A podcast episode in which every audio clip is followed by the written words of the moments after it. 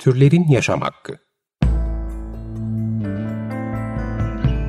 Gezegeni paylaştığımız canlıların özgürce yaşama haklarına dair her şey. Hazırlayan ve sunanlar Işıl Karaelmaz ve Melike Diri Koç.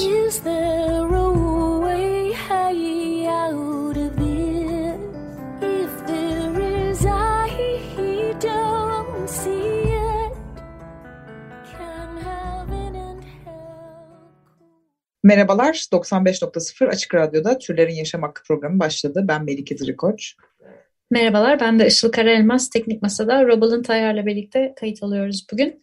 Bu haftaki destekçimiz tekrar Yağmur Telaferli. Çok teşekkür ederiz desteğiniz için.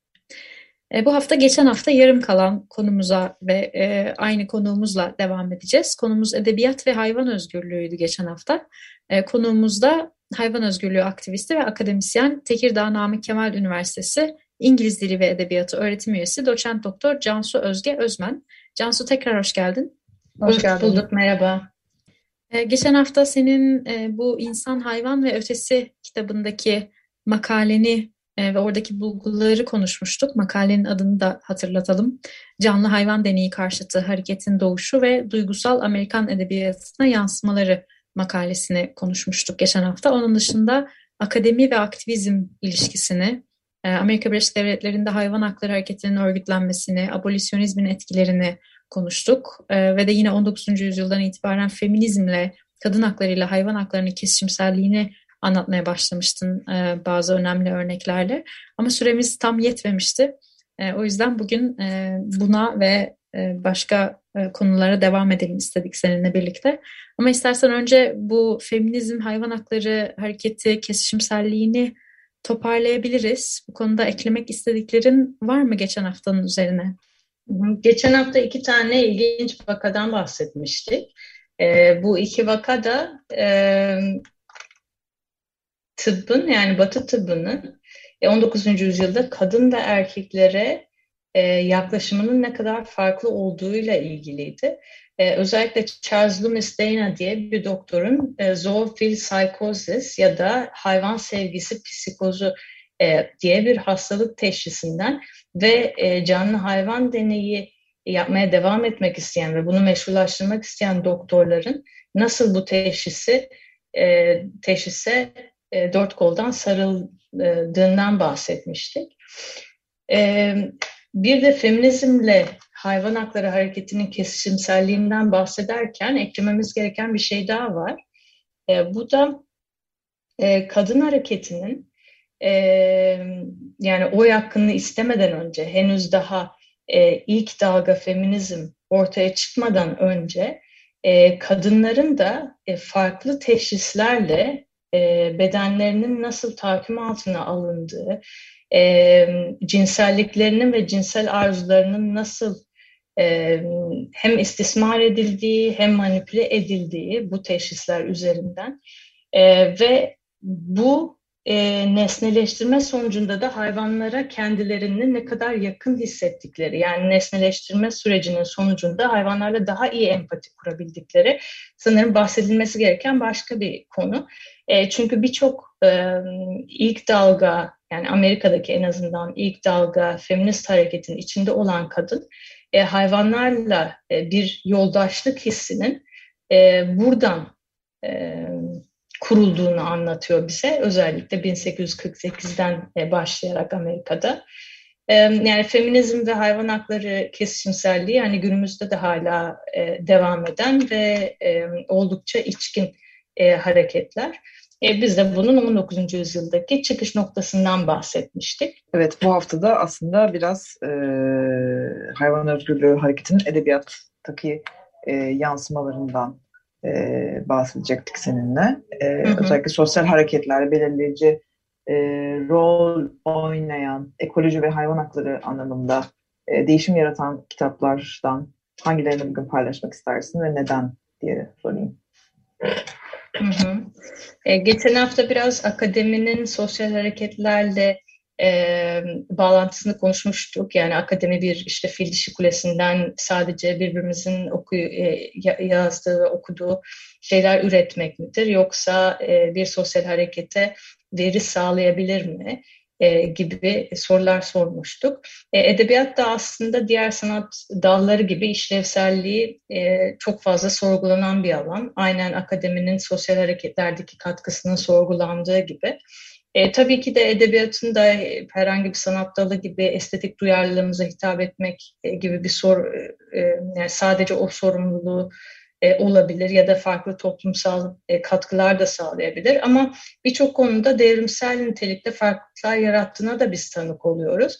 E, bunlara örnek birkaç kitaptan bahsetmek istedim. Geçen hafta da bahsetmiştik. Mesela e, Tom Amca'nın Kulübesi'nden bahsetmiştik.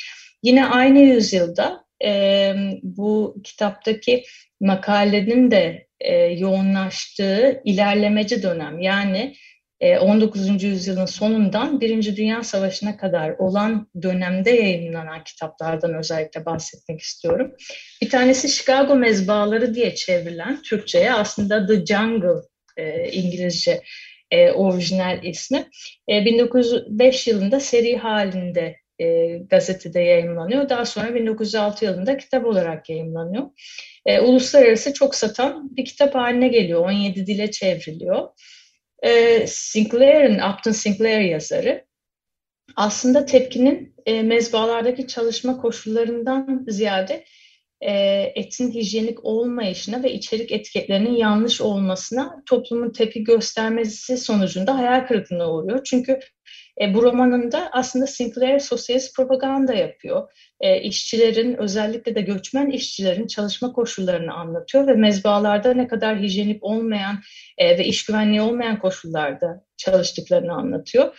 Fakat bunu hayvan hakları perspektifinden okuduğumuzda hayvanların ne kadar korkunç muamelelere maruz kaldığını görüyoruz. E, fakat okuyan insanlar da hani şunu düşünüyorlar, biz gerçekten bu etleri mi yiyoruz? Yani yediklerimiz bu şekilde mi e, üretiliyor ve kesiliyor ve paketleniyor ve dağıtılıyor?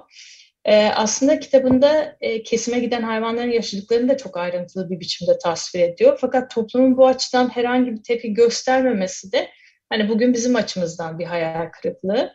E, hatta Sinclair şöyle bir şey söylüyor, kalplerini hedef almıştım, hani işçilerin e, koşullarını anlatarak, ama onları midelerinden vurdum diyor daha sonra. E, Sinclair kendini araştırmacı, gazeteci olarak adlandırmıyor, fakat e, bu reform hareketlerinin çok arttığı dönemde haksızlıkları ifşa e, eden e, araştırmacı, gazeteci olarak lanse ediliyor. Çünkü Chicago'da bu mezbaların olduğu e, bölgede uzun bir süre kalıyor ve Litvanyalı özellikle göçmenleri inceliyor. Dolayısıyla daha gerçekçi bir temsil yaratıyor romanında da. Ve romandan sonra Beyaz Saray her gün yüzlerce mektup almaya başlıyor. İnsanlar mezba endüstrisinde de reformlar yapılmasını istiyorlar. E, zamanın başkanı Roosevelt kitabı okuyor ve Sinclair'i saraya davet ediyor. Chicago mezbalarının denetlenmesi için özel bir komisyon oluşturuluyor ve bin dokuz yüz altı yılında e, komisyon raporunu yayınlıyor. E, rapor Sinclair'in de söylediklerini doğrular nitelikte. E, hatta bir gün e, komisyon e, kesilmiş bir domuzun bir bölümünün insan tuvaletine düştüğünü ve işçilerin onu çıkararak kesime devam ettiklerini görüyorlar. Roosevelt et lobisinin itirazlarını aşıyor ve et denetleme yasası diye bir yasayı kongreden geçiriyor. Ve yasa Tarım Bakanlığı'na kötü ve yanlış etiketlenmiş eti piyasadan çekme hakkı tanıyor. Aynı zamanda federal hükümetin de özel teşebbüsleri denetlemesine olanak sağlıyor. Ee, çok güzel bir e, pasaj var. E, domuzların, yani güzel derken içeriği korkunç fakat e, çok yetkin e, anlatılmış bir pasaj var. Ondan küçük bir bölüm okumak istiyorum. E, mezbaya gidiyorlar ve mezbayı geziyorlar. Çünkü Chicago'nun mezbaların olduğu e, o mahallesi aynı zamanda göçmenlerin de çalıştığı mahalle. E, resmen hani mezbalara biraz da e, turistik mekan muamelesi yapıyor ve insanları orada gezdiriyorlar. İnsan burada uzun süre bu manzarayı izleyip de filozofça düşünceler ve bir takım benzetmeler yapmadan edemiyordu doğrusu.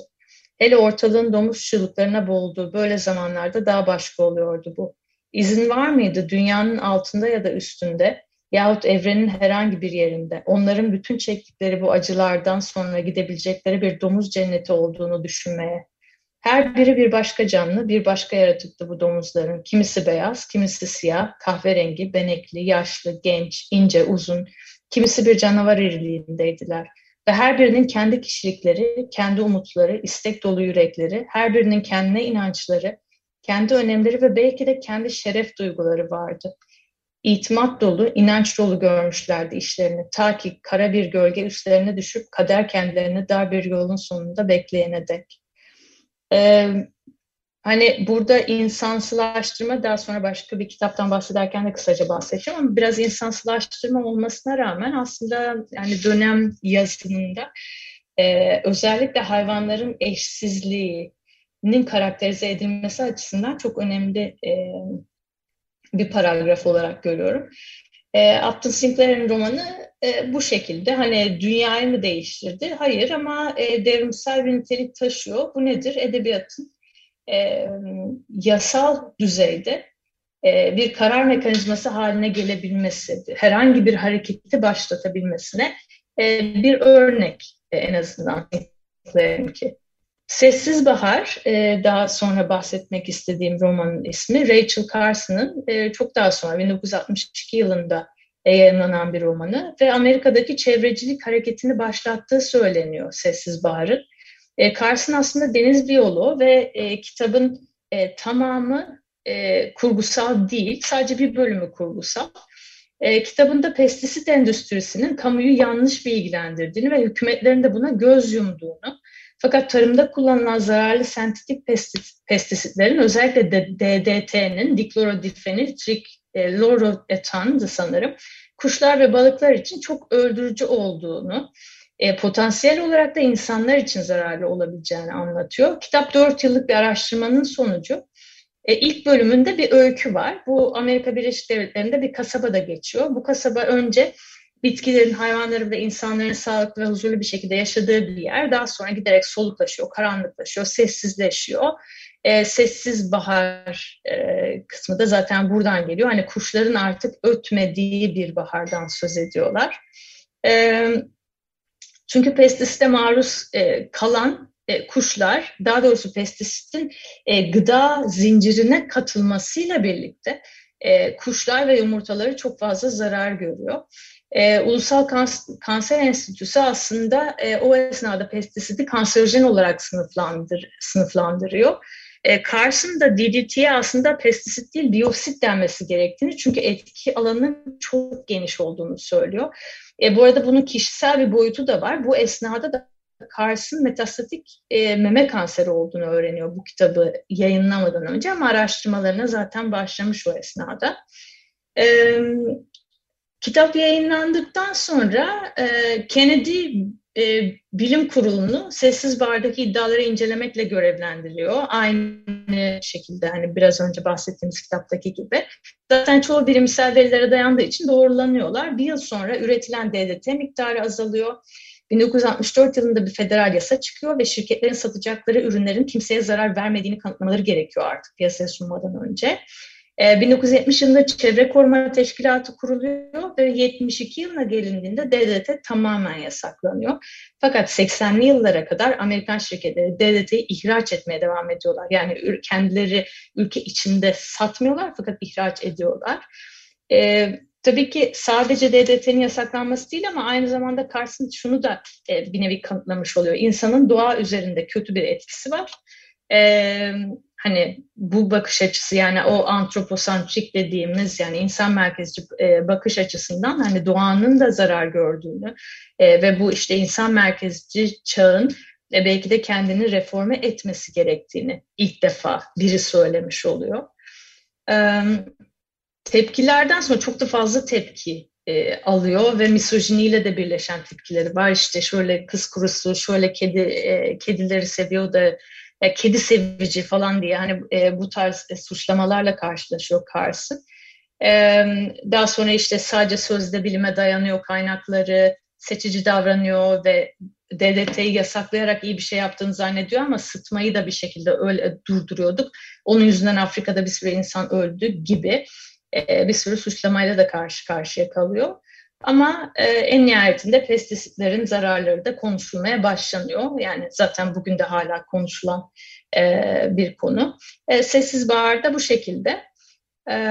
Bir de hayvan çiftliğinden bahsetmek istiyorum ama ondan önce bir şarkı dinleyeceğim. Evet, sanırım. Yapalım. Çünkü tam ortasına geldi program. Bir hayvan çiftliği, bir de Vahşeti Çağrısı'ndan da bahsedecektik galiba, değil mi? İki kitabımız daha var konuşacak. Tabii zamanımız yeterse ikisinden tamam. de bahsedebiliriz. Süper. O zaman şarkı arası yapalım. Bugün e, sen bir şarkı seçtin. Bugüne özel. Suede, Everything Will Flow. E, hayvan çiftliği George Orwell'in e, bin dokuz yüz kırk beşte yayımlanan distopik romanı. E, bin dokuz yüz seksen dörtte o da çok ünlü oldu ve dünyayı hani hangi açılardan e, değiştirdi desek herhalde e, birçok açıdan e, farklı alandan e, yorum gelebilir. E, aslında en çok okunma şekli hayvan çiftliğinin bir kapitalizm ve totaliteryen komünizm eleştirisi. Sovyet komünizmini, Sovyet Komünist Parti'yi açık bir eleştiri niteliğinde, fakat e, romanın daha az e, okunduğu şekilde çevre etiği ya da ekoetik e, perspektifi siyasi açıdan dünyayı roman değiştiren romanlar arasında sayılıyor ama çok sayıda insanın hayvanlarla ilgili algısını değiştirmediğini de söyleyemeyiz. Çok farklı e, pasajlar var romanda. İnsan-hayvan ilişkileriyle, insanlar ve hayvanlar arasındaki tahakküme dayalı güç ilişkisiyle ilgili. E, ve en nihayetinde romanın ortaya koyduğu ihtimallerden bir tanesi de dünyanın tüm türler için e, eşit olduğu e, bir tahayyül aslında, bir alternatif dünya. Yani böyle bir şey de sunuyor.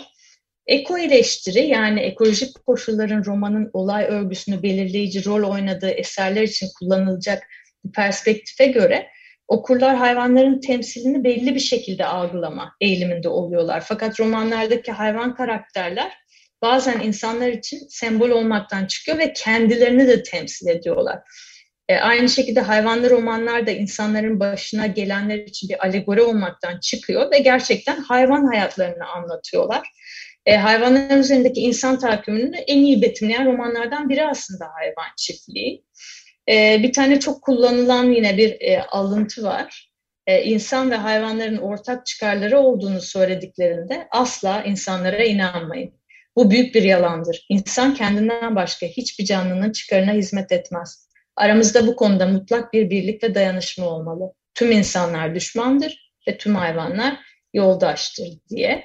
E, bu da zaten antroposenin, yani her şeyin insan için olduğunu farz ettiğimiz tahripkar çağın doğayı arzularımıza göre e, şekillendirmeye çalıştığımız e, çağın e, bir betimlemesi aslında. Eleştirmenlerin sıklıkla görmezden geldiği bir gerçekle romanda insanların değil hayvanların e, acı çektiği ve farklı insan-hayvan ilişkilenmeleri üzerine olduğu romanın. Romanda hayvan emeğinin sömürüldüğü ve insanlardan e, o emeğin, insanlar tarafından o emeğin meyvelerinin tüketildiği bir ortam var. Aslında edebi eleştiride e, bu okumayı yok saymak, e, bu tahakkümkar geleneğin de bir devamı. Yani nasıl hayvanları sömürüyor ve onların e, bu sömürünün sonuçlarını görmezden geliyorsak, edebi eleştiride de aynısını yapıyoruz. Bunu yok sayıyoruz. E, eleştirel açıdan e, da onları önemsemiyoruz yani. Romanlarda hayvan karakterlerinin çok sık kullanılmayışının kullanıldığında da romanın birden çocuk kitabı olarak algılanmak istenişinin nedeni de bu. E, hayvanları sadece onları sömürecek kadar ciddiye alma eğilimindeyiz. Başkaları aldığı zaman da böyle eserleri değerlendirirken belki işte eleştirmenler fazla naif görünmekten çekiniyor olabilir.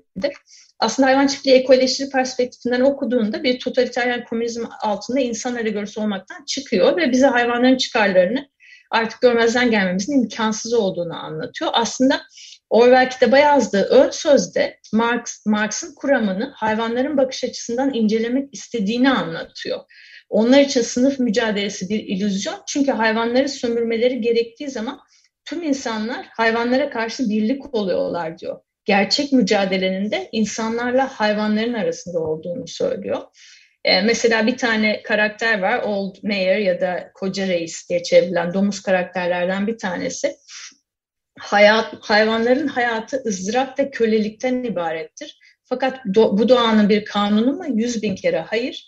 Peki neden sefalet içinde yaşamaya devam ediyoruz? Çünkü emeğimizin tümü insanlar tarafından çalınıyor diyor. Yani bu yine de bir hani sosyalist eleştiri olacaksa bu hayvanların bir sosyalist eleştirisi. Ee, son olarak e, bir insansılaştırma meselesinden bahsetmek istiyorum. Bugüne kadar biz insansılaştırma, yani hayvana insan özelliklerini atfetmek, antropomorfizm diye biliniyor. Mesela kıskançlık, kin, pozitif ya da negatif duyguları hayvanlara atfetmek. Bunun hani çoğu zaman bir saygısızlık olarak E, düşünüyorduk. Mesela kısırlaştırma meselesinde sıkça kullanılan bir argüman. E, işte annelik duygusunu tatsın derken hani bu antropomorfizmdir aslında.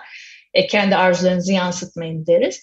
E, fakat şimdi yeni bir perspektif var. Biraz Frans de Waal ile bir de Gay Bradshaw diye bir psikologla birlikte ortaya çıkan ve insansılaştırmanın aslında bizi e, birbirimize daha çok yakınlaştırabileceği hipotezi üzerine. E, o yüzden hani böyle romanların, yani antropomorfizmi kullanan romanların, hayvan çiftliği gibi e, belki de e, hayvan hakları meselesi açısından küçümsenmemesi gerektiğini de e, hatırlatabiliriz. E, sanırım zamanımız bu kadar bugünlük. E, burada bırakabiliriz herhalde roman analizlerimizi. Evet, aslında daha konuşulacak e, bir sürü de eminim eser vardır ama e, belki ilerleyen zamanlarda yine Ee, konuk olursan seve seve gerçekten konuşmak isteriz bunları. Ee, süremizin yavaş yavaş sonuna geldik. doksan beş nokta sıfır Açık Radyo'da Türlerin Yaşam Hakkını dinlediniz. Bugün konuğumuz hayvan özgürlüğü aktivisti ve akademisyen, Tekirdağ Namık Kemal Üniversitesi İngiliz Dili ve Edebiyatı öğretim üyesi doçent doktor Cansu Özge Özmen'di. Kendisiyle hayvan özgürlüğü meselesinin edebiyat alanındaki yansımalarından bahsettik. Cansu, tekrar geldiğin için çok teşekkürler. Ben teşekkür ederim. Evet. Hoşçakalın. Ee, soru ve yorumlarınız için bize ulaşmak isterseniz mailimiz turlerinyasamakki at gmail nokta com. Dinlediğiniz için teşekkürler. Haftaya görüşmek üzere. Hoşçakalın. Görüşmek üzere. Türlerin Yaşam Hakkı. Gezegeni paylaştığımız canlıların özgürce yaşama haklarına dair her şey. Hazırlayan ve sunanlar Işıl Karaelmaz ve Melike Diri Koç.